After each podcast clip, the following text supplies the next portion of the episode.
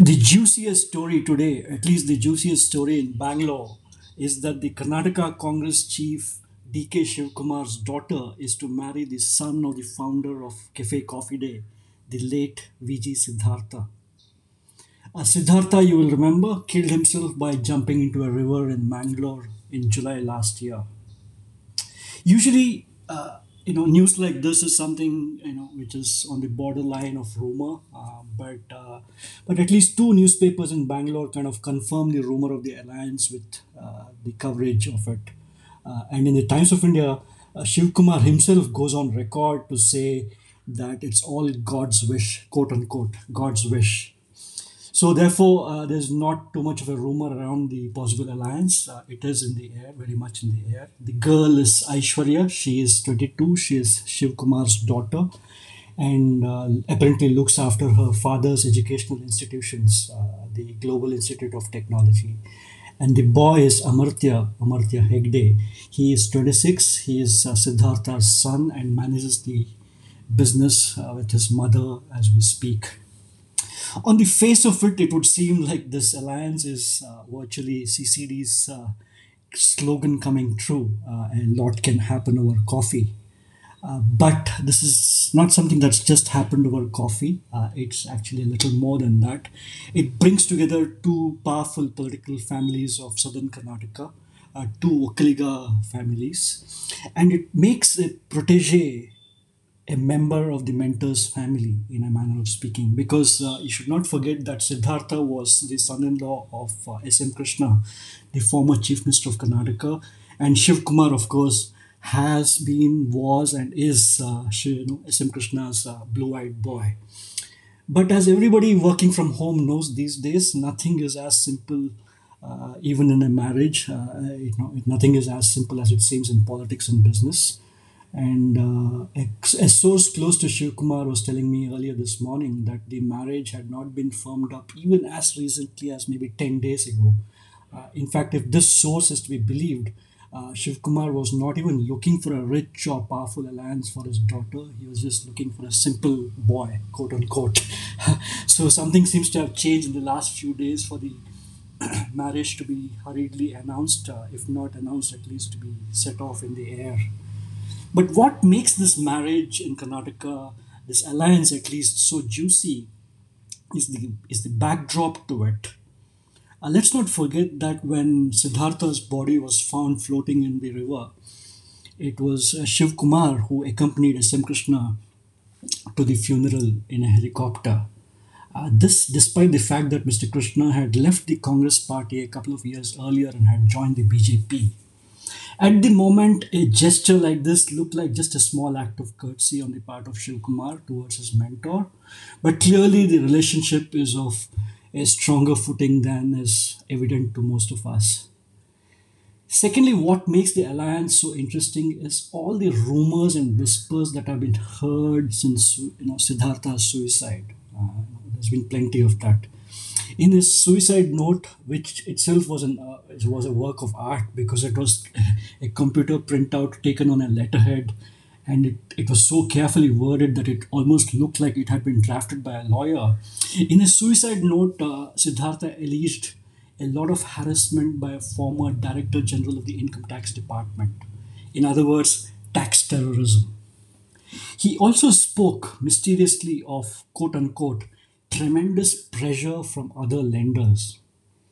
Who were those other lenders? Uh, were they based here in India or in Karnataka, or were they based on foreign shores, as was the rumor back then? And why was this pressure so unbearable for a businessman like Siddhartha, who I'm sure had seen worse than this, uh, and I'm sure most businessmen do so even so today? An excellent Indian Express report at the time said that Siddhartha was under pressure from a distressed debt fund to repay the money it had lent him to buy back shares held back by the big global private equity player KKR. But even that burden of paying back of paying back KKR was it so big that he should end his life? You know, uh, was the question that kept repeatedly popping up back then. After all, debt, which means taking loans and taking you know, uh, funds from here and there is normal in business, and most businessmen feel that.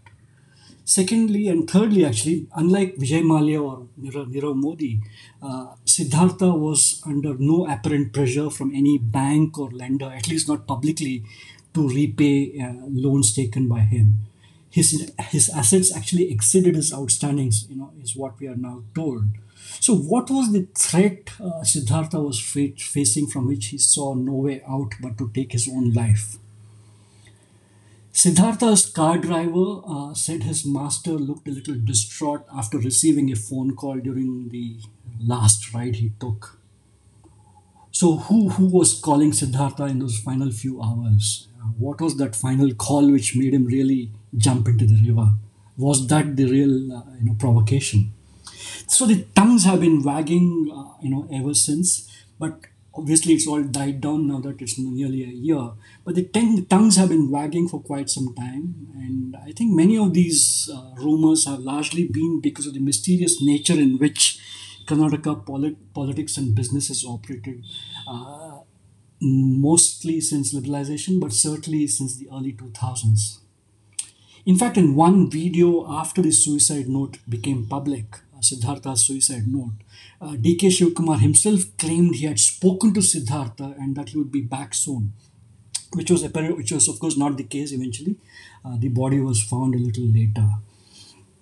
And then again, you saw someone like Kiran Mazumdar Shaw of Biocon, who went public against harassment by income tax men, and you know she herself then had to receive a bit of a threat call from Delhi not to make such statements. And then eventually, of course, you had the spectacular spectacle of of income tax department sources themselves trying to plant stories of Siddhartha's dubious hawala transactions involving a Singapore citizen uh, which of course turned out to be a red herring because the person concerned was a director on the board of Cafe Coffee Day, and so it was not even a rumor. So therefore, there was all this backdrop, this this murky tax stuff and rumors and so on, and and pretty soon, you know, when when this whole Kiran Mazumdar Shaw thing became public, uh, uh, the the threat received by her, etc. The TV channels found a little bit of a Shiv Kumar angle to Siddhartha's death. Uh, they pulled out most of these anchors, anchors pulled out from their hip pockets document showing something or the other involving Shiv Kumar and Siddhartha. And the Times of India actually reported that some of Siddhartha's troubles had begun because of his close association with DK Shiv Kumar. Uh, the paper quoted uh, unnamed IT sources as saying that Siddhartha and Shiv Kumar had had financial dealings, and it's these dealings that had landed Siddhartha under the tax scanner.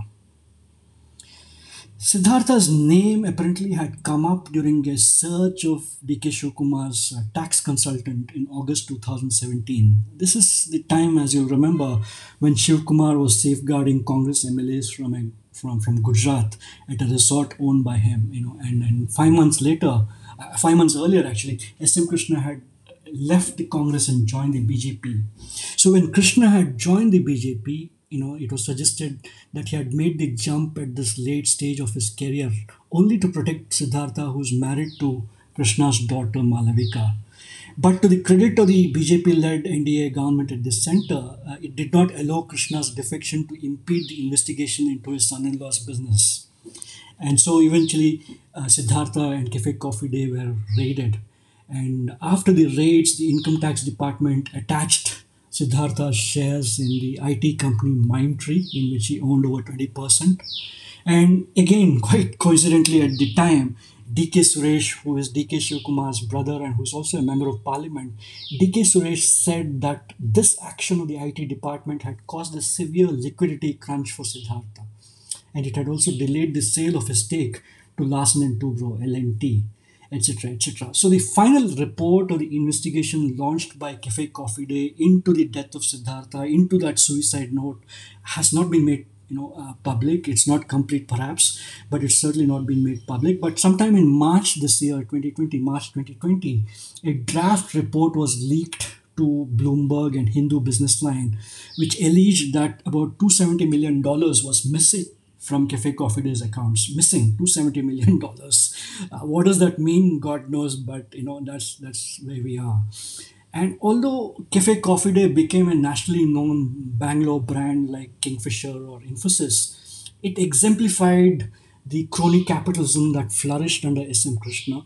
Uh, Krishna's chief secretary, the top bureaucrat under him, S.V. Rangnath, uh, eventually landed up on the board of Cafe Coffee Day. And when Siddhartha killed himself, Rangnath was brought back as interim president. And Purnima Jairaj, the wife of the former additional chief secretary K. Jairaj, was uh, Cafe Coffee Day's public uh, face. So it tells you the kind of uh, you know relationship uh, this uh, the kind of relationships this company enjoyed at that time. So it's all of this that makes the news of this tie-up between Siddhartha and Shiv Kumar, the family, is such a juicy story. Uh, the the possible alliance between his uh, daughter and uh, Siddhartha's son. This intersection of politics and business, bureaucracy, high society, and the whiff of a scandal is what makes this story so juicy. Uh, will it have a happy ending? We will soon know. But uh, one hopes that this really juicy story is pursued tomorrow by the papers because it's such a really juicy, sexy story. So that's Net Paper today. Thank you so much for listening.